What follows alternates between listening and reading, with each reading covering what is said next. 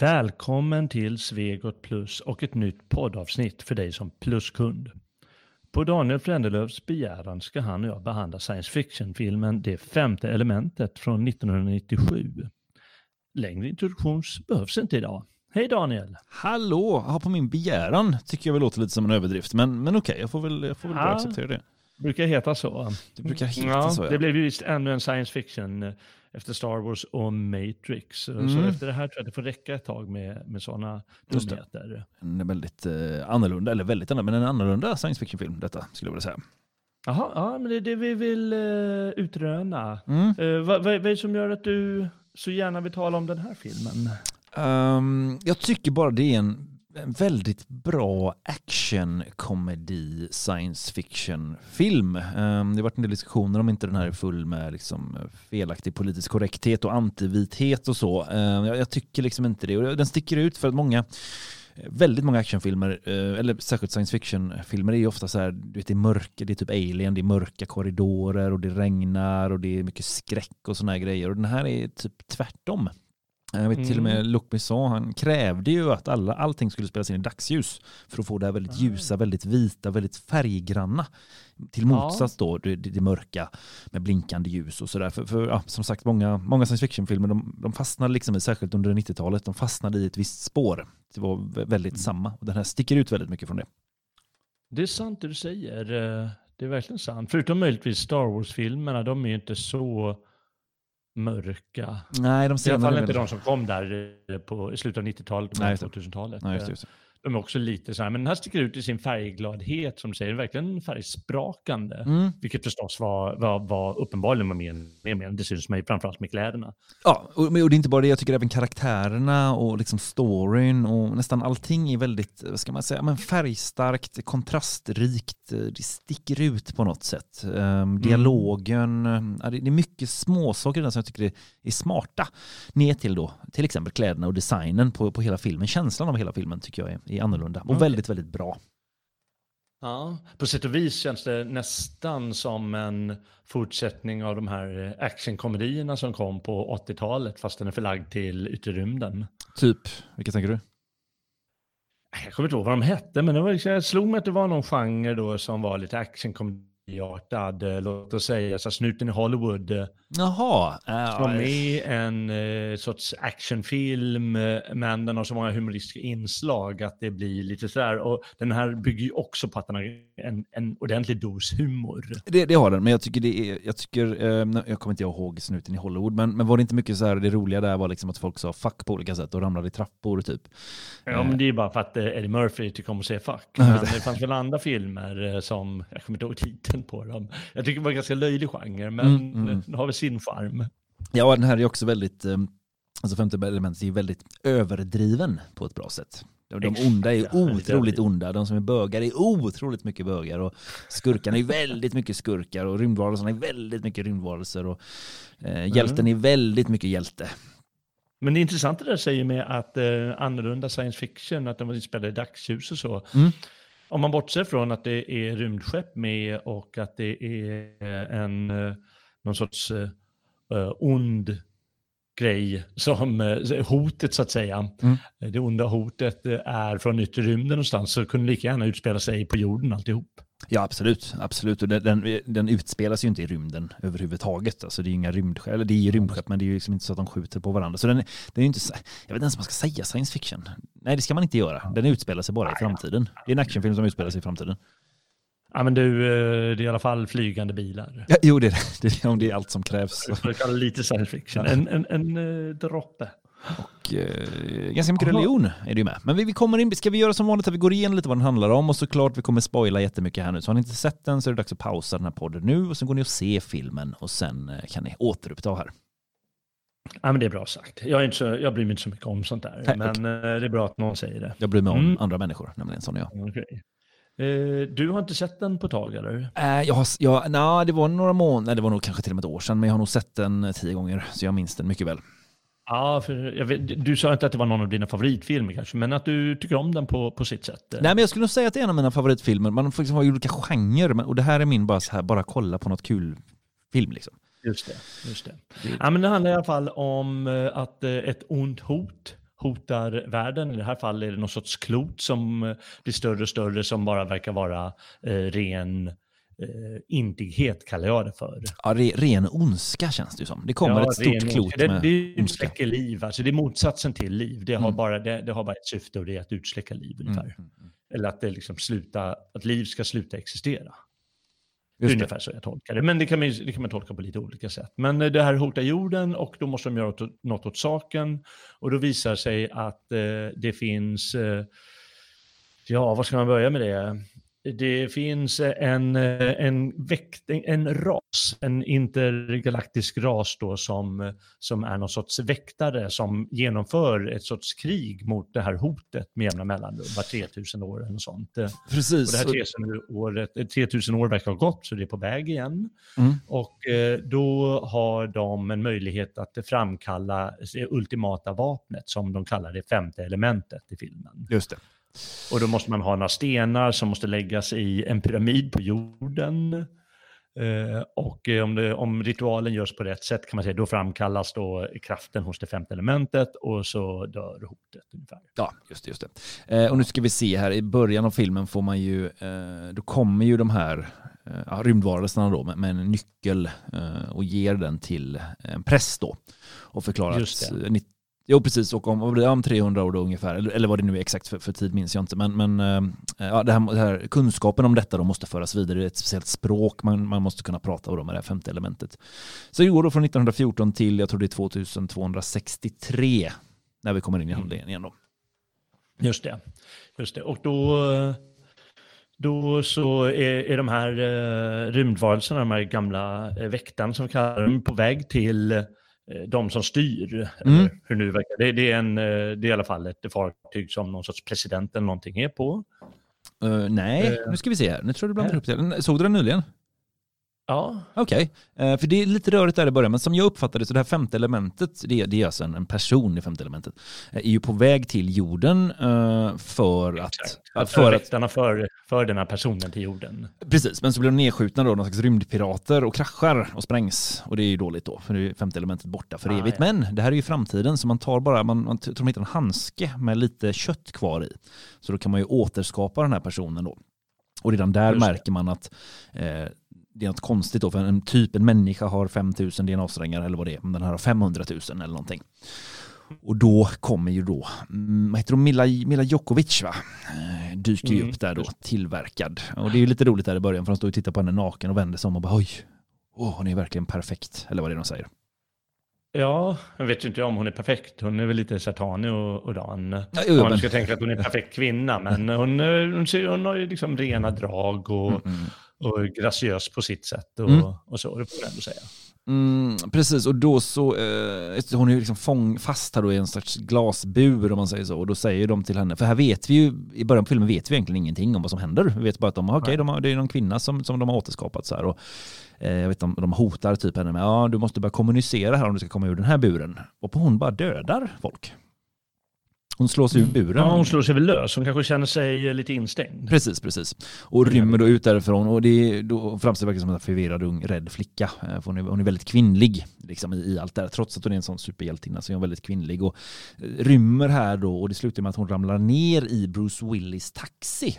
Ja, just det, en flygande taxi. Precis, kraschar ner i taket där då. Eh, och eh, säger help tror jag. Hon, det är lite konstigt, hon kan ju läsa. Det håller ju inte riktigt där. Hon kan inte engelska, men hon kan läsa engelska. För hon säger att det står help på en skylt. Som säger då ja. please, please help. Varpå, eh, jag vet, vi kanske inte betalar så jättedetaljerat, men varpå i alla fall Bruce Willis får då kontakt med den här prästen, alltså det vill säga eh, han, som, han som har fått lära sig det här språket och allting. Eh, och via den här prästen då så får han efter ett tag lite grann reda på vad, som, vad detta handlar om då. Mm. Och då ska han hjälpa till. Ja. Eller... sagt, de, de måste föra den här eh, flickan mm. till en annan planet för att eh, hon ska få eh, stenarna av en viss person. Mm. Och eh, först då kan de genomföra den här ritualen varmed eh, hotet kan undanröjas. Just det. och eh, Eh, Bruce Willis ska egentligen inte vara med där i, eh, i början. Nej, alltså på det här uppdraget, utan de vill genomföra själva prästerna. Mm, mm. Men då är det så att presidenten och de, de kontaktar, eh, vad heter han, Bruce Willis, för det visar sig att han är minsann en gammal eh, supersoldat. Ja, det är klart han är det. Den bästa i hela universum. Just det, som har fått sparken av någon anledning, jag kommer inte ihåg riktigt. Ja. Eh, och jag vill inte gå igenom det jättedetaljerat, men, men typ flera stycken behöver i alla fall åka iväg till det där Floston Paradise då, som är en, en utomjordisk semesterort. Så det är där, det. där liksom allting tas vid. Och det, det, är för att de ska ha de här stenarna då, som en, en operasångerska där har, en, en utomjordisk operasångerska. Om det här låter rörigt, det, det, är inte så att det är rörigt, men det här är det väldigt äventyrs science fiction. Det är klart en utomjordisk blå operasångerska som har magiska stenar i magen. Det är klart det är så. Det är väl inget konstigt med det. Det är väl så det brukar vara. Ja, det, det, det har vi väl alla varit med om. Det ska vara. Det tror jag vi alla har varit med om någon gång i livet.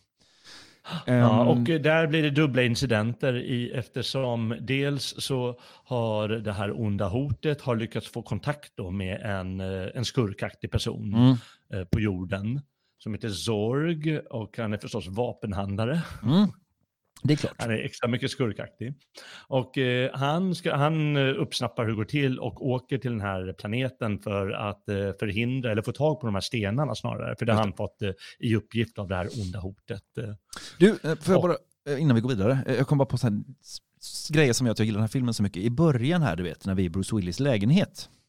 Mm. Här tycker jag man verkligen ser vilken genomtänkt och kul film detta är. För det är så här små saker. Till exempel är han med i någon slags sluta röka-program.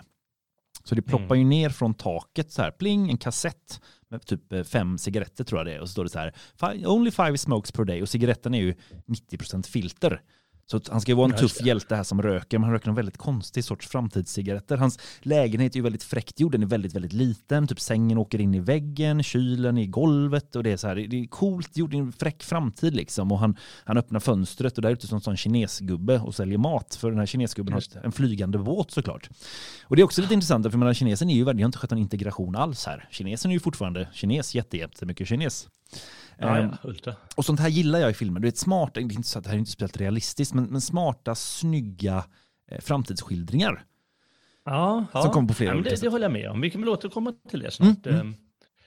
Uh, I alla fall, ja, då, då ska han försöka förhindra dem, men dessutom är det några andra eh, vad ska man kalla dem för, några banditer, några stråtrövare kan vi kalla det för. Och de ställer också till kaos där. De dras, har dragits in i den här intrigen lite och ställer till kaos på den planeten. Men eh, de, Bruce Willis och eh, den här tjejen, de lyckas eh, efter en jäkla massa explosioner lyckas de undkomma det hela mm. och eh, fly, eh, åka till jorden igen. Just det för att, som jag kallar det för, genomföra den här ritualen. Mm. Men då har det här onda hotet, det har uppfattat vad som håller på att hända och skickar ett glödande eldklot mot eh, jorden. Uh, nej, jag, jag tror väl att det här klotet är på väg hela tiden egentligen. Så det är som vanligt i filmen. Ah, ja, men det känns som att det accelererar plötsligt. Ja, så kan det nog vara. Så kan liksom, det vara. kör upp hastigheten lite. Ja, precis. Och här blir det ju väldigt fint då, tycker jag. För att den här Lilo, som hon kallas i filmen, hon har ju läst mm. på väldigt mycket om, om jorden och människans historia och sådär. Hon har ju mm. läst om krig och ah, förintelsen tar man då upp det som exempel såklart. Eh, men skitsamma, det är krig och det är mord och det är död och sådär. Så när hon då ska, hon behöver ju vara den femte delen här för att stoppa det här hemska klotet. Men hon ger ju upp lite. För hon säger till Bruce ja. Willis bara, vad är det här? Vad, alltså, det finns ju inget vackert här i världen och gråter alltid bara så fruktansvärt. Vad är det ska? Jag ryser faktiskt lite nu när jag pratar om det här, för det är ganska fint. För hon, hon tittar ju på Bruce Willis då och bara, vad, vad liksom, vad, uh, vad finns det som är fint här? Och då säger han, men det finns massa fina saker också. Det finns kärlek och sådana här mm. saker. Ja, men säger hon, jag vet ju inte vad mm. kärlek är. Och då kysser han henne. Och då känner hon, ja, exakt då känner hon jättemycket kärlek. Men, men skitsamma, och då förstår ju hon att det finns något fint och blir då den femte delen detta, skickar en ljusstråle rakt ur munnen, pang, rakt på den här onda eldbollen och så försvinner den. Det är ja, faktiskt jättefint. Vi kan, säga till, vi kan lägga till att det här är alltså i sista sekunden, ja, att precis. de kämpar som 17 för att få de här stenarna på rätt plats och, och trigga igång dem så att säga mm, med, mm, mm. med sina elementarkrafter. Måste de göra små mm. grejer som de kommer på då i sista sekunden. Framförallt då Bruce Willis som är supersmart förstås mm, i det här mm, ögonblicket. Eller bra på att tänka under press, som man kallar det för. Det och som du säger, han kysser henne och då så i sista sekunden säger det pang. Ja, precis. Och det är ett fint meddelande. För det vet jag många, många är drabbade av. Oh, världen är så hemsk, det är bara krig och död och alla är dumma i huvudet och västerlandet övertas av utlänningar, det är bara kört. Jo, men det finns fortfarande till exempel kärlek och skog och som jag pratar så mycket om. Det finns fortfarande väldigt, väldigt mycket fint. Ja, men det är sant. Eh, det, det, det, för mig känns det ibland lite klyschigt sånt där. Åh, läste om krig och det var så hemskt och, och människan är så taskig. Men kärlek löser det. Men, men visst, det, det, det, det ligger, ligger ändå i, någonting i det. Det är ganska, det är ganska ömsint. Mm. Eftersom hon, hon känns ju hon utstrålar en särskild renhet. Jag vet inte, någonting med hennes, hennes hud och hennes eh, eh, eh sätt att titta eller någonting som faktiskt som, som ger den känslan. Mm. Att hon ser väldigt oskyldig Verkligen. ut. Eh, det är någonting med henne. Bra, bra val av, eh, av tjej tycker jag. Ja, och det var faktiskt också Luc Besson, jag kan ju väldigt mycket om den filmen, det är också Luc Besson att han, han tog just henne för att hon ser hon skulle liksom kunna vara egyptier, hon kan vara nubier, hon kan vara utomjording, hon kan vara, hon har den sortens utseende. Hon ser ja, eh, liksom inga, inga, inga direkta nationella, hon skulle kunna vara ryska, det är hon väl kanske, eh, frans, hon kan vara nästan vad som helst. Så hon passar ju mm. väldigt bra som utländsk, eller som utomjording. Mm. Ja. Ja, men det var handlingen i all korthet och det är ganska, det, det är fullt både av eh, humor och uh, typiska actionscener och typiska explosioner och, och, och vet du, racing med de här bilarna eller taxibilarna. Det är ju jagade av poliser i den här taxibilen och det, det, är de här gamla vanliga inslagen som finns i många science fiction-filmer fast på sitt eget sätt. Mm, mm. Och vi kan väl säga, den här kom alltså 1997 och eh, av Luc Besson och då kan man förstå eh, automatiskt, aha, han är fransman, han tillhör inte det vanliga Hollywood-gänget, eh, han vill göra det lite speciellt på sitt sätt. Luc Besson som bland, bland annat har gjort det fantastiska Leon. Um, ja, precis. Den är också rätt speciell. Ja, precis. Man säga. Men, men liksom sticker ut lite grann den här eh, science fiction-filmen, trots att det är ganska vanliga inslag. Ja, det är kampen mot något ont och det är kampen som är centrum mm. och eh, det är rymdskepp och det är, ja, det är de vanliga inslagen som finns i många sådana här typiska science, fiction-filmer. Mm. Men, men hur, du, du, nämnde några inslag som du tyckte var så särskilda och genomtänkta och, och bra. Mm. Um, jo, men det finns, jag tycker filmen kryllar ju med sånt här. Uh, jag minns till exempel scenen där uh, den här onda då, jag kommer inte ihåg namnen tyvärr, men den onda Zorg. skurken, precis Zorga, lyssna bara på det namnet, Zorg. Mm. här, är man, här är man ond. Um, men ska vi se, precis Zorg i bollen va? Eller är Zorg han på jorden? Nej, Zorg är vapenhandlaren. Okej, okay. uh, eh, just ja, precis så är det. Han, han um, säljer ju vapen en gång till, dem, till några rymdvarelser. Han, han byter ju vapen för att de ska åka och hämta de här stenarna. Och bara hur de här vapnen fungerar. Det är, så, det, är så, det är så mm. trevligt att kolla på. Det, liksom, det är som en liten, eh, ska man säga, som en, en, en, liten låda som fälls upp och i den här så visar han då man liksom isstrålen, eldkastaren, kulsprutan, nätfångaren. Så här. Och det, är, det är så snyggt gjort så att det är trevligt att titta på och det är uppfinningsrikt och, och, och till skillnad tycker jag från mycket action nu för tiden, det är väldigt tjatigt om man har sett det innan. Ja, han skjuter där och hela väggen sprängs och allting ramlar och de ramlar ner från ett eh, torn och landar på ett flygplan. Det är så tråkigt och förutsägbart.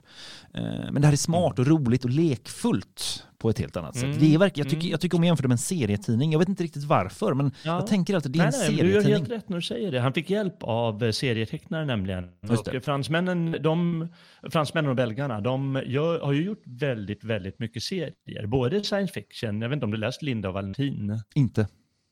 Nej, men det är ett seriealbum. kom faktiskt som film för några år sedan. Också mm. ett uh, av de här albumen. Mm. Väldigt bra film, mm. tycker jag. Eh, som också är finurlig och rolig och har sådana här inslag som du, som du pratar om mm. på, på sitt sätt. Lekfullhet med kanske, kan man säga. Mm, lekfullhet. Ja.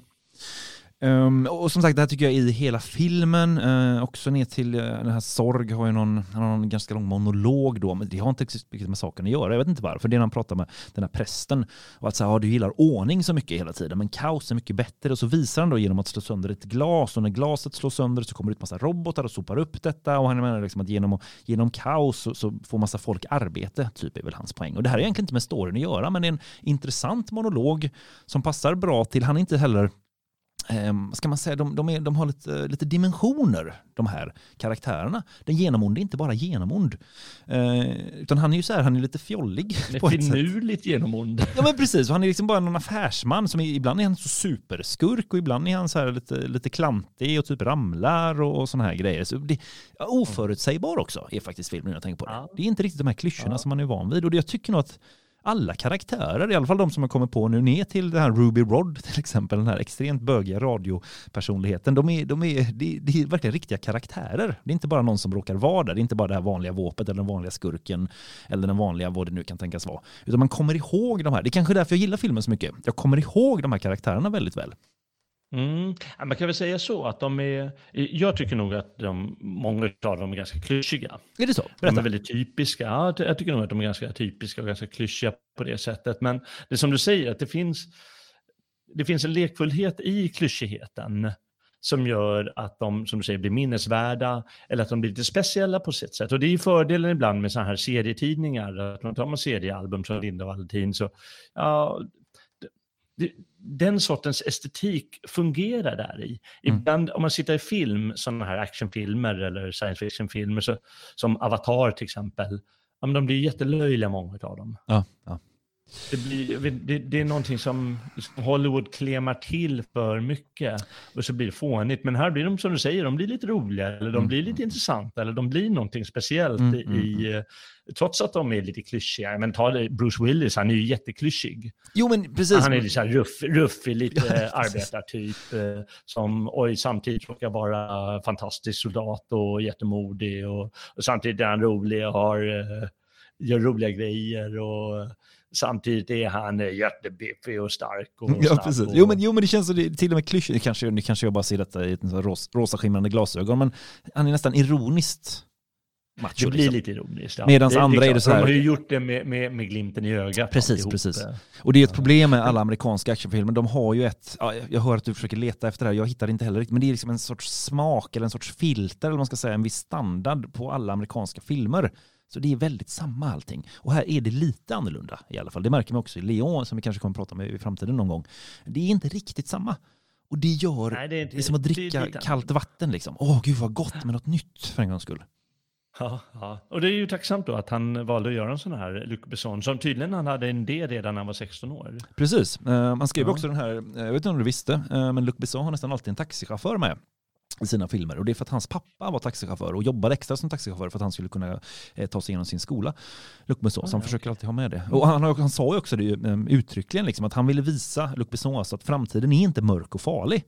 Utan citat, Nej. the future is very funny. Alltså, det är kul i framtiden. Ja, det är lite roligt, ja, det är tokigt. Det, liksom. syns i filmen ja, om ett annat. Det är ganska många lustiga, roliga inslag. Eh, men bara en klyschig sak till så tycker jag väl att Eh, den här vapenhandlaren, ja, självklart mm. han är vapenhandlare. Mm. Men sen är han ganska egen och intressant, men det är så typiskt att eh, eh, han som ändå är finurlig med den här monologen som du sa med glaset som går sönder och titta, liksom, jag har skapat arbete och en massa bara på grund av lite kaos. Mm. Det är perfekt. Alltså, det finns något genomtänkt i förstör sen och att mm. det är mm. liksom någonting som binder ihop livet. Men det är självklart att det ändå är han då som ska eh, lockas av eh, det här ondskan ja, precis, precis. från klotet. Och det tycker jag blir lite löjligt. Jag, jag, jag, hade ju hellre sett att det varit några goda journalister eller något sånt som hade visat sig åka dit. För det är ungefär så det fungerar idag tycker jag. Vi kanske ska poängtera det dock, att, att jag uppfattar i alla fall inte den här onda som, han gör inte detta av ondska, han, han ser detta som ett affärsavtal. Han kommer ju tjäna en massa pengar på detta bara, det för de, de, kontaktar ju honom och så här, ja du, för han, han är ju någon slags entreprenör på något sätt, han äger ah. taxibolag och lite allt möjligt. Okay. Och de upprepar, jag tror det är flera gånger så här, money is not the problem. Alltså det finns ju mycket pengar som helst, bara han får tag på de här stenarna. Okej, okay, ja. ja det, så kan det vara. Det kan vara att jag inte riktigt tänkt till. Sen blir ju han, det, det är någon scen, eh, ja, jag tycker det är väldigt intressant, någon scen när han står och pratar med den här onda bollen eh, och då känner han typ ondskan för det börjar rinna något svart ur pannan på honom, typ så han tappar kontrollen lite. Uh, liksom. Mm vad är det jag har gett mig in på? Um, också fantastiskt bra, Gary Oldman spelar honom eh, mycket bra. Han hatade själv filmen faktiskt. Han tyckte filmen är värdelös. Han, Gary gjorde? Det, ja, han gjorde det som en personlig tjänst bara till Luc Besson. Ah, ja, okej. Okay, ja, ja. Det, det tycker jag är skönt när de är egna på det sättet, eh, mm, skådespelarna. Mm. I can't det stand. Det inte vara så många som idag. De ger sig in i allting, skådespelarna. Ja, precis. Tiden. precis. Och fast, ja, ja. Nej, jag ska inte säga så mycket. Vi kan ju säga om det, det finns ju fler roliga inslag och som som du, du sa, den här ärkebögen, mm. som, eller han är inte fikus utan han håller på med tjejer. Ja, han ligger, jag kan tänka mig att han ligger med lite, lite allt möjligt. Men han ser väldigt fikusaktig ut, det. det kommer jag inte ifrån. Ruby och Rod. det är ändå ganska roligt inslag. Mm, just det. Ska du ta det? Uh, ja, jag kan berätta lite om Ruby Rod heter, kallas han, och han, vad ska vi, han är ju någon radiostjärna, men han är liksom också typ världens mest kända person, får man ju känslan av. Mm. Eh, är, eh, spelas av Chris Tucker, gör en fantastisk prestation, har väldigt speciella kläder. Kläderna är ju generellt i filmen helt fantastiska, så de är inte så här... Alltså jag tycker att så här, ja, men så här kanske man ser ut i framtiden. Man kan ja, typ tänka sig det, det är ganska överdrivet och sådär, men det är inte stiligt på något sätt. Alltså det ser ju väldigt välklätt och bra ut och han är ju då den som, eh, den här resan, för Bruce, lite så här, Bruce, för att Bruce Willis ska komma till det semesterparadiset så, så, får han vinna en tävling för att det inte ska se konstigt ut. Så de, de, de fuskar liksom där och ser till att han vinner. Och i detta då ingår det att man får umgås med den här Ruby Rod. Mm.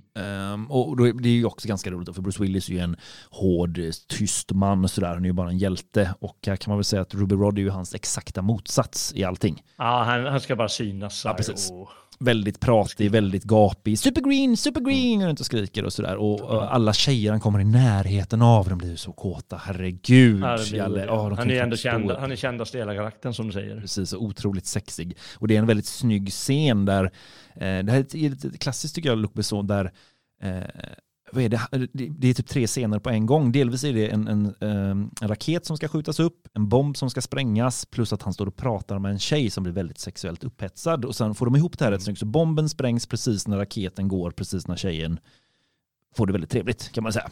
Just det, just det. Ja, det är sant. Det är, det är snyggt. Och överhuvudtaget tycker jag att det är väldigt, väldigt bra filmat. Uh, och regisserat den delen när han kommer in första gången, den här Rudy Rod, är det så han heter? Ruby. Ruby Rod. Ruby Rod. Mm. Uh, för det är väldigt mycket rörelse. Att mm. han går i de här gångarna, han pratar hela tiden, han har folk som följer med honom, tänder cigaretter åt honom, mm. gör allting i exakt tid, för hans program är väldigt välgjorda uppenbarligen. Och han, han säger, um, när det plötsligt blir liksom radiotystnad, att de stänger av, då kan han börja skrika och bli arg på någonting. det är sjukt, sjukt otrevligt. sånt där. Och det, det är som att hans program är väldigt välregisserade i all sin löjlighet.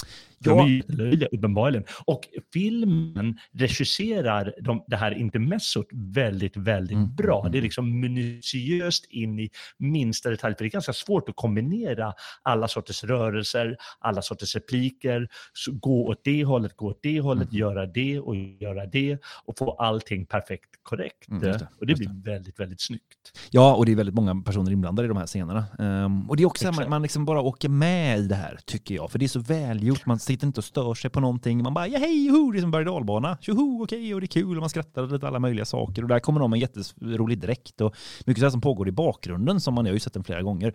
Man missar väldigt mycket första mm. gångerna.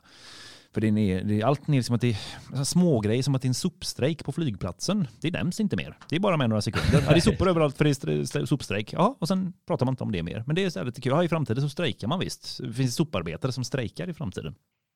Mm. Det har väl såklart klipps, klipps bort någonting där antar jag. Um, ja, precis. Eh, och, men eh, igen, vad, jag har inte ens frågat dig, vad, tyck, vad tycker du om den här filmen? Om du skulle beskriva den? Du tycker den är sådär va? Jag tycker, eh, när jag såg den, då fängslades jag också väldigt mycket, framförallt av den här berg som du berättade om. Mm, mm, mm. Att det är ju ändå, det är, det är en ganska vanlig story, att de ska bekämpa det onda hotet ja, och eh, de måste göra det och det visar sig att de lyckas i sista sekunden ja. som vanligt. Och hjälten får sig. Så det är gamla vanliga storyn, men den är in, eh, den, den är, vad ska jag säga, gjord med den här, både som det spektakulära färggladheten mm. och den här berg dalbanan som det innebar till exempel via den här scenen med den här knäppa Ruby Rod eh, som, blir underhåll, som gör det underhållande.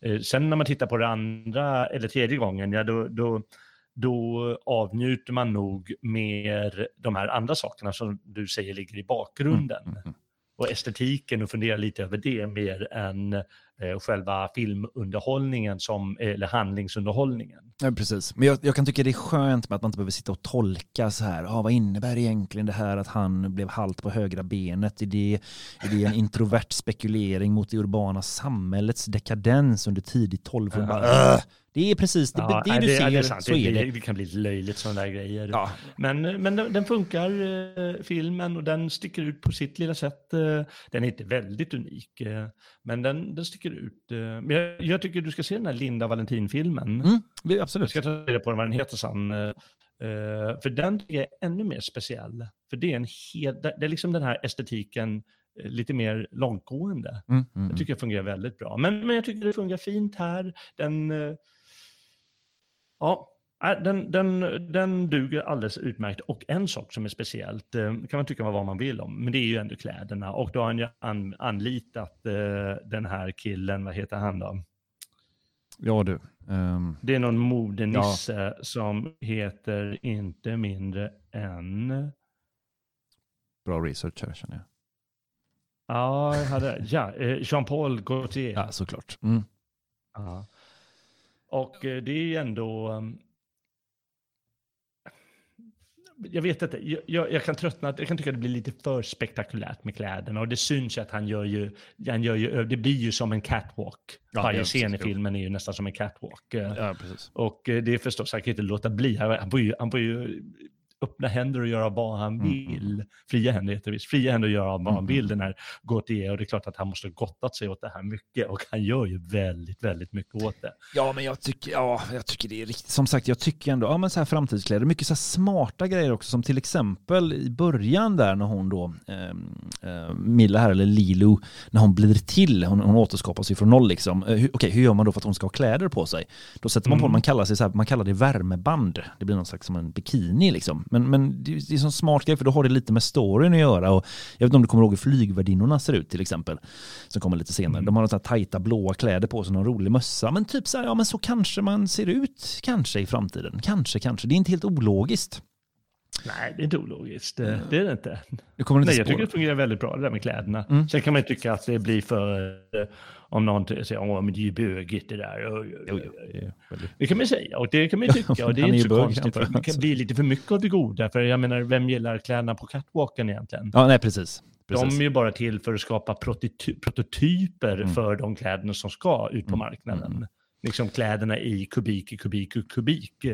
Nej men liksom ta, som Ruby, Ruby Rod då, han liksom, han, bara hans frisyr är så extremt blond med en slags hårrör som sticker fram och sen på sig har han då en tight leopard, ja, en typ klänning som är öppen vid halsen med någon slags man på baksidan och, en, och en, även en stav har han som är leopardklädd med en, med en rubin längst ut. Det är så otroligt överdrivet allting. Men, men som sagt, jag tycker det passar väldigt bra in i den här settingen för hela filmen är lite sån här. Det är starka färger överallt och det är inte det här smutsiga som vi sa från början, i början, det är inte det här smutsiga, gråa, mörka utan det är precis motsatsen. Det är ljust och det är färgglatt, framtiden är rolig. Mm. Mm. Och det, det funkar bra. Och det sticker ut då jämfört med många andra filmer Mm. som säger, vare sig det är Alien-filmer som också kan vara liksom väldigt spännande i sin... Ah, det, det är liksom jobbigt läge de ligger i och de måste hålla på i en och en halv timme för att komma ut ur eh, problemen. Eller kanske Star Wars-filmerna. Eh, eller vad man nu gillar för några. Så den här sticker ut på sitt sätt och det tycker jag den ska ha beröm för. Mm, mm. Eh, är en viktig del också. någon... Vad sa du? Kläderna är, är såklart, eh, jag tänker inte bara kläderna, nu vet inte jag om det är han som står bakom, eh, men de här i början, de här stora robotarna som kommer, eller om det är rymddräkter de har, eh, ser också Ja. väldigt annorlunda ut. Vi är väldigt vana hur, hur rymddräkter ser ut, men här är det mer, jag, vet, jag var så Mm. besviken när jag såg det här första gången. Jag var väldigt ung när jag såg den här första gången och bara, "Nej, men så där ska Ja. det inte se ut. Det är så stora, det ser ut som nästan stora dykardräkter, gigantiska Ja, det i mässing, inte alls det man är van vid. Men nu älskar jag Nej. det bara, för att det är nytt och annorlunda. Just det, ja, men det är väl en del av det man tänker när man säger, ja, är det Luc Besson, han fransman, ja, men här ska det minsann, det ska inte vara några klyschor, eller det ska i alla fall inte vara det du förväntar dig. Nej. Precis. precis. Du måste skapa något annat och det, det får man ändå säga att han gång på gång, scen, eh, scen på scen gör. Mm, mm, mm. Men finns det någonting mer med estetiken? Vi har ju berört det här med kläderna, men finns det mer i estetiken eh, som, som gör den speciell? Mm, ja, ehm, ja, alltså, igen, allt, typ som hus, hus, operastjärnan i blå har stora tentakler, ehm, vapen, så det, alla, det kanske inte har med estetiken att göra, men actionen är också annorlunda. Det är inte det här vanliga gamla skjutandet tycker jag, nu, nu kanske jag igen överdriver här lite, men jag, jag är väldigt trött på action själv. Jag brukar typ somna eller typ titta på mobilen när det är biljakter och sånt, eller det ska Mm. skjutas. Men här tycker Mm. jag actionen sen känns mer koncentrerad och mer spännande och även där full med roliga överraskningar. Så till och med det Mm. får han till. Men nu hör jag att jag är helt okritisk här. Vad, säger du om just actionscenerna?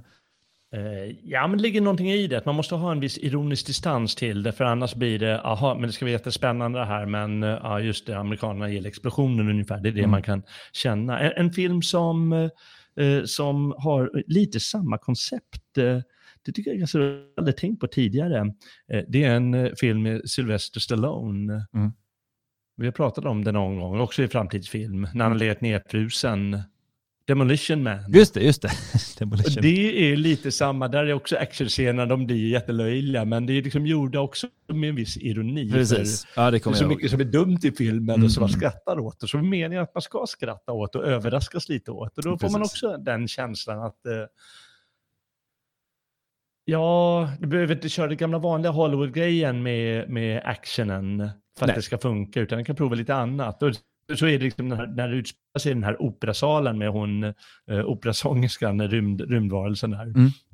Att eh, då är han också, han gör, den här spelevinkeln Ruby Rod, han gör att i hela den här eh, rätt, rätt intensiva actionscenen med, med kulor och med bomber och så, så springer han omkring och skriker och, och han vet inte om man ska gråta eller ska hjälpa till eller vad han ska göra. Och han, han hojtar och fjölar och bögar så mycket att det, blir, det skapar en viss eh, humoristisk distans åt hela ja. den här scenen. Och det här tänkte kanske inte du på, men det här, på ett sätt i det lilla är det här väldigt, väldigt ovanligt. Det är vid ett tillfälle en bomb som är på väg att sprängas nämligen.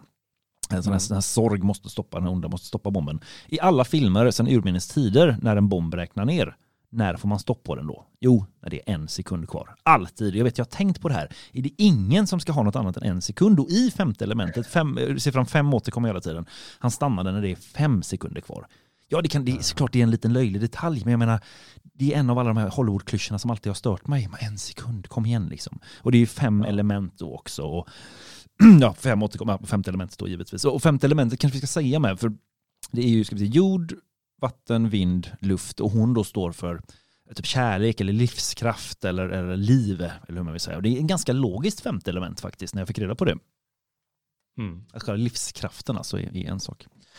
Um, men du, du har säkert med mål, men jag, bara, eh, vilken scen tänker du på när du tänker femte elementet? För jag sitter och går igenom alla scener här nu. Det är också en grej som sticker ut. För, för mig är bra, jag har samma känsla med Pulp Fiction, nämligen att man minns varje scen för sig. Åh, nu kommer den scenen, vad kul. Åh, nu kommer den scenen, vad kul. Åh, nu kommer den scenen. De är nästan fristående från varandra. Eh, vilken scen tänker du på, som sagt, när man säger femte elementet? Ja, det är ganska många. När du pratar om eh, bombnedräkningen så, så ser jag det ganska klart framför mig att eh, han eh, jag tycker om sättet han eh, genomför eh, vet det, att få bort bomben. Mm. Att, den ska sluta, att det ska sluta räkna ner. För han är ganska kylig. Mm, mm, mm. Han är, han är både löjlig och iskall den här eh, Gary Oldman mm. i sin roll där. Mm. Det ganska, spelar ganska roligt som du säger. Ja, och han, liksom, han tar av sig sitt vapen och han tar av sig de här grejerna. Och han gör det inte så koncentrerat utan han vet att ja, men det här klarar jag. Jag behöver mm. liksom varken hetsa för att göra det som det ofta är i Hollywoodfilmerna. Man ska springa dit och oh mamma och, ska man svettas så ska man ha sig. Utan han gör det lugnt och metodiskt. Eh, eh, han ser nästan lite rolig ut när han gör det. Mm. Och sen så klickar han, ja. Och så, jag vet hur jobbet ska göras ungefär. Precis. Han är, han är... Och sen blir det extra roligt när han när det är någon av de andra, andra rymdvarelser som, som vill hämnas att de har misslyckats och dött allihopa, då spränger han en ny bomb som sätter igång med nedräkning. Just det, just det. Och så sprängs han förstås, och då, hmm, skit också. just det. Nej, väldigt ovanligt. Det, det, värsta som finns det är ju när skurken säger ah no! Det är det värsta som finns, utan skurken ska bara säga ah, satan. Ja. och vara nöjd med det liksom. Ja, det gick han är ändå superskurk. Ja, precis. precis. Allt som halvt. Då ska man inte vara löjlig. Nej, nej. Ja, det, och det är han, han det är en sen. sen tycker jag också den här scenen i pyramiderna i början, mm. som du sa med de här rymdvarelserna som kommer, det skapar en ganska bra känsla tycker jag. Mm. Och det sätts, tycker jag, redan så här, hmm, det här är något annorlunda vi ska se på nu. Hmm. Det är något annorlunda. Mm. Uh, och det är också det sista de rymdvarelserna säger, för de, de, de dör ju nämligen. Det går igen några dörrar typ och de blir krossade och sådär. Och uh, mm. säger de typ “Come on, there's still time” skriker någon och då säger de “Time doesn't matter, only life matters”. Så de är beskyddade då av själva livet och motsatsen är ju den här klumpen av ondska som kommer. Och här kan det nästan bli religiöst tycker jag. Det kommer, en, kommer en, bokstavligen en svart boll av ondska som vill döda för dödandets skull, som vill utrota liv. Och mot ja. dem står Bruce Willis då. Just det. Inte, inte illa. Och, eh, och, och det femte elementet, tjejen. Ja, precis, och, precis. Och, så också förstås. Ja. Hon är med ett Ja, men det är ett par scener, men det är, ganska färg, många färgstarka scener och eh, ganska roligt. Det kan bli lite väl mycket när de flyger sina taxibilar och sådär gamla vanliga, men, men som du sa, inne i hans lägenhet och han, han, han, när skurken krossar en... eh, nej, det, det är presidenten krossar en eh, sån här eh, liten bagge som Mm. har eh, videokamera och, och spelar in ljud. Det är också jättekonstigt. Det är kackerlacka. små scener som gör ganska mycket. Och, och det har ju lyfts upp då som kritik kan man säga att ah, men presidenten, och han är ju president över hela världen då, han är ju svart, inte det antivitt och sådär. Jag, jag tolkar det faktiskt inte alls så, utan det är mer så här, så här, så här kanske det blir i framtiden. det kanske blir en svart president över hela världen, det är inte klokt. Och han har ju en väldigt liten roll. Och plus att han är en ganska sympatisk president eh, på något sätt. Ja, ja, nej det är ju ingenting att störa sig på. Jag menar, vem vet, han kanske nästa år är det en annan kille Precis. som grön. Mm, ja, precis, precis. Är ännu värre. Nej nej, men det ska man inte störa sig på, sådana där grejer. Man ska inte störa sig på, på bögigheten heller, om man nu tycker att det är för mycket av det, den varan. Nej, det framställs ju inte det är ju något- vad det är, att de måste du göra lite färgstarkt och speciellt och, och så. Och det här med att han är svart, det är ju ingenting jämfört med, jag- jag såg på en film igår Mm. som är gjord bara för några, för några år sedan. Och då är det några soldater med. Mm. Och eh, där får man ju leta efter någon som är lite vit i hyn, Mm. mig tusan. Mm, mm, mm. Det var bara utländska element. eh, Ja. Och de, men de var ju amerikaner allihopa förstås. Vi har ju extremt mycket antivitt givetvis nu, men, men då, då, alltså man behöver inte se antivitt överallt. Bara för att det är någon svart med så behöver inte det alltid vara, vara mot nej. vita. Säg mig, var det någon, scen, eh, någon speciell scen du eh, fastnade extra mycket över? Um, nej, i början tänker jag mycket på den här lägenhetsscenen. Jag tycker den är väldigt rolig. Uh, men nu, så här, inte för att det är någon stor scen, men jag tycker så här, han är ju han är ju väldigt cool, Bruce Willis. Det är ju någon gång de är inne på ehm, de här, några ut, utländska, några rymdvarelseskurkar har barrikaderat sig inne på ett hotellrum. Uh, Så då tittar Bruce Willis in så här, typ en halv sekund bara, tittar han in och så är det bara, ah, det är tre på höger sida, fem på höger sida, eh, tre på höger sida och typ fem på vänster sida säger han. Och sen tittar han in och så skjuter han bara så här, pang, pang, pang. För att han är sån super, eh, superhjälte liksom. Och så dödar han några. Och sen tror jag han skjuter ledaren i mitten av, dödar ledaren. Och då funkar de rymdvarelserna så att är ledaren död så är de bara upp. Typ, så, så, Ja, dör de bara. Eh, och sen är Ja. också, eh, ja men actionscenerna mot slutet där är som sagt, jag, jag brukar inte gilla actionscener men här gillar jag dem för att de är inte så här långdragna utan det skjuts lite och sen händer det någonting. Typ den här bögen ligger Mm. och skriker över någonting. Eh, och sen skjuts det lite Mm. till och sen händer något annat roligt och sen, eh, ja, det, det, det är liksom trevligt. Det är trevligt och glatt och det är väl det, Det är kanske. trevligt. Ja men det är Det är verkligen det. så Jag trevligt tycker, när de skjuter ihjäl varandra. Ja, men många filmer nu, det är, så, det är så jobbigt och det är så dramatiskt, det är så långdraget och det ska gråtas och någon ska plågas och det, så här, det är ingenting sånt här med. Även om det handlar om jordens undergång och den faktiska ondskan som vill utrota allt liv, så är det skoj och trevligt. ja, det är sant. Ja. Nej, men det är bra att det är sådär, för annars blir, det, annars blir det för mycket melodram. Och om man gör melodram fel så blir det väldigt löjligt. Och det är ofta, blir det ofta väldigt löjligt i Mm. science fiction-filmerna. Jag, jag sa det här med Avatar tydligen, och där ja, det är nästan som man kan kräkas så Ja, det. melodram det blir. Och de drar det varv för efter att varv. klara av att hantera det behövs det sådana här ironier. Det är därför jag, jag gillar den här Demolition Man. Mm, ja, det gör jag faktiskt också. Den är också lättsam. Det, det, det är då roligt hur de förlöjligar saker och ting. Mm, Och det, det behövs eh, den humorn. Eller just att, eh, vad heter han, eh, Sly Stallone, han, han är liksom genetiskt gjord för att sticka. Så han sätter sig och stickar plötsligt. Det, Det det. är sån humor. Och Ja, den- sådana saker tycker jag är... Det, är behövs faktiskt, ibland helt, ja, men det är faktiskt precis samma känsla. Sen tycker jag att den här är mycket bättre än Demolition Man, men det är också den här lekfulla framtiden. på Mm. något sätt. Mer sånt, jag vet inte vad vi ska kalla den här genren, om man ska säga actionkomedi, men, men det är ju samma då som snuten i Hollywood. Uh, den lyssnarna kanske, det kanske finns, det kanske finns någon, någon, det var jättekul att veta typ den här sortens filmer heter någonting, för då kan man hitta fler sådana. Eh, för det här är också en Ja. film, tycker jag, som man kan, du kan bara sätta på den uh, som en söndag eftermiddag när du inte orkar tänka så mycket. Och det är inte, den är inte dum på det sättet, för det, men den är underhållande, alltså på ett positivt sätt. Mm. Mm. Bara inte för ofta du, eller för, för, för, bara det är ett tag sedan du tittade på den. Ja, precis. Men, precis. men det finns trots allt några sådana klyschiga inslag. Jag tycker det här, ja men det är förstås en tjej som ska rädda världen. Mm, Eh, även om det är nytt och de säger till och med i filmen, ja men det är en hon ju. just det. Hur de alla föreställt sig att det ska vara en man förstås. Just det, just Eh, Ändå har det tydligen varit feministkritik mot filmen, men Jaha, det får okej. stå för dem. De tycker att det är för få tjejer förstås. Okej, just och bla bla bla, det vet det ena och det andra. De har ju regler där. Eh, och ledaren är förstås svart. eh, och hjälten, han är ju knegare. Mm. Vit. Det är ju, ska, ska det vara. Det kan inte vara en, en eh, aristokrat eller en Ja, bokmal eller något sånt. Just det, just det. Och det här onda klotet där får kontakt förstås med en vapenhandlare. Och Lilo hon börjar gråta, hon läser om krig. Mm, mm, mm. Det blir lite, för, för mig kan det vända sig lite i magen när det blir för mycket. Och då är det tur att den här, eh, den här lite ironiska distansen ändå finns. Mm, mm. För annars så skulle jag nog ha fått nog och, och lagt en pizza och gått ut som, eh, Som Magnus Uggla. Eh, ja, eh, såklart. Och uh, bara mer så här, nu byter jag ämne lite, mer så här smågrejer som jag kom på nu som är, som är trevliga att titta på. Kommer du ihåg till exempel mikrovågsugnen? Hon äter ju kyckling. Eh, det är roligt, ja. Ja, det är alltså hon lägger in små piller bara i, det är väl inte en mikrovågsugn, hon lägger in små små piller och sen pip pip pip tar det tre sekunder och så kommer det ut ett gigantiskt fat med jätte så jättemycket hon kyckling. också. Precis. Och det är också när hon hon ska sminka sig och det tycker jag är så snyggt gjort för då sätter hon typ som en sorts, vad ska man säga, en dosa framför ögonen, pip och trycker på en knapp och så får hon en sminkning. Och sen gör hon om det och då byts sminkningen liksom på en sekund. Och det är också en hotellreceptionist, eller en receptionist som sitter och gör samma sak med naglarna. Och jag vet inte, det är någonting med sådana här tekniska uppfinningar, man ska säga, som, som ja, man, ögonen gillar det, eller hjärnan gillar det på något sätt. Jag vet inte varför. Nej, är det väl så. Eh, Jag gillar inte alltid, jag kommer ihåg att jag blev nästan lite mörk när jag var i USA en gång på, Mm. på 80-talet, Mhm. mitten av 80-talet. Och då, då fanns de ju väldigt tidiga, men så här, ofattbart tidiga med saker och ting där. Men då eh, fanns något som heter, eh, man, man gör deg och stoppar in i mikron. Och så får du kakor som ska smaka jättegott. Jaha, oj. Ja, och det, ja, det nu jag tänkte på det när du sa det här med kycklingarna. Det är förstås mycket, mycket brutalare med Mm, kycklingar. mm, Men det är liksom sånt som kommer i, i USA. Och det finns då i det lilla, har funnits länge då tydligen, Ja, liknande saker.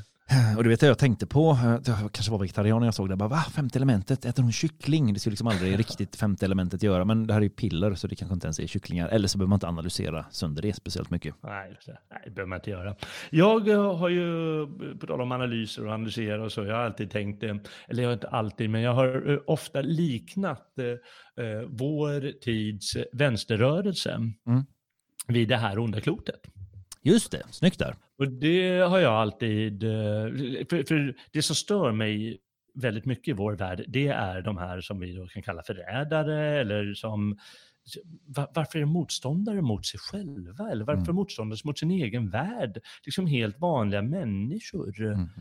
Är, det, är det bara för att synas eller vad är det för någonting? Och då tänker jag att de har gripits av den här sortens bara intighet Mm. intighetslust att förstöra det egna så att det inte ska få finnas längre. Precis, och kaoset liksom. Kaoset för kaosets skull, In, inte ordning. Och ja, faktiskt Ja, men det är sant, men de vill ju inte kaos för de vill inte själva leva i kaoset. Utan, eh, för, för det tycker de tycker var så fruktansvärt. Och då kan jag inte komma på annat än att det är, det är liksom miljöpartistmuppar som faktiskt själva vill dö. Mm. Och det är därför de tjatar så mycket om jordens undergång. Det är för att själva i ett pris. Ja, det det, är ju det- en undergångssekt, det brukar utmålas som en Mm, mm, undergångssekt. Ja. Och jag tycker det är passande, för, för mig känns det nämligen som det här mörka klotet som vill utplåna liv. Mm. Bara för dess egen skull. Mm, mm. Ja, det kanske är så lätt, eller de mår bara inte bra. De trivs inte med livet helt enkelt. Så därför Nej, vill de ta det- bort livet. Ja, ja. och sen så är det ju, sen finns det ju en sak med, eh, en bra, bra, eh, bra slutord eh, eh, i en Nietzsche-bok. Eller han säger kanske på två ställen, nämligen att eh, hellre än att intet vilja så vill de intet. För viljan Ah, är det viktiga för okej. Nietzsche då, vill han slå fast. Ja, Eh, just det, just det. och eh, att inte vilja någonting, då mår de för dåligt. Men det är någonting med den här intigheten som gör att eh, de vill intet. Och då vill de det. Då vill de alltså intet. De här, ungefär som det här klotet, bara vill en sak och det är intighet. Mm.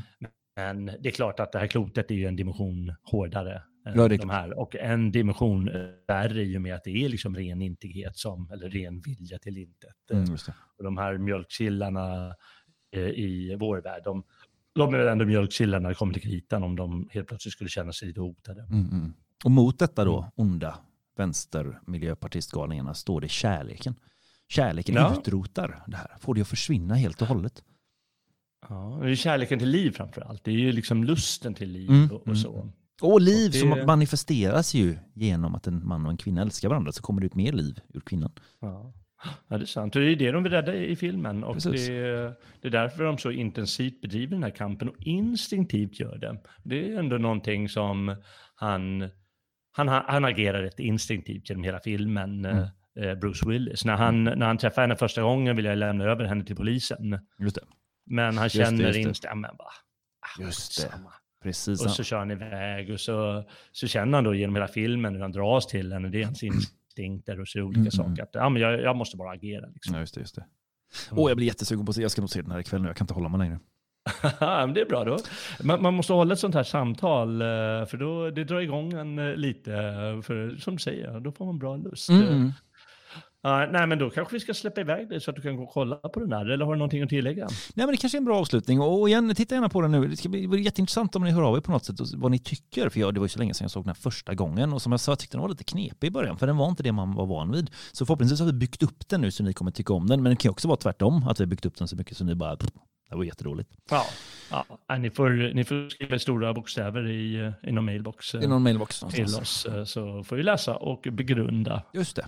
Ja, om men ska vi, fel eller rätt. ska vi tacka Mm. för oss då kanske? Ja, då tack Daniel. Tack Jalle. Ja, och tack lyssnare för att ni lyssnar och dessutom gör det möjligt för oss att eh, göra det här. Eh, håll ögonen öppna för nya program, annars har det gott. Adjö.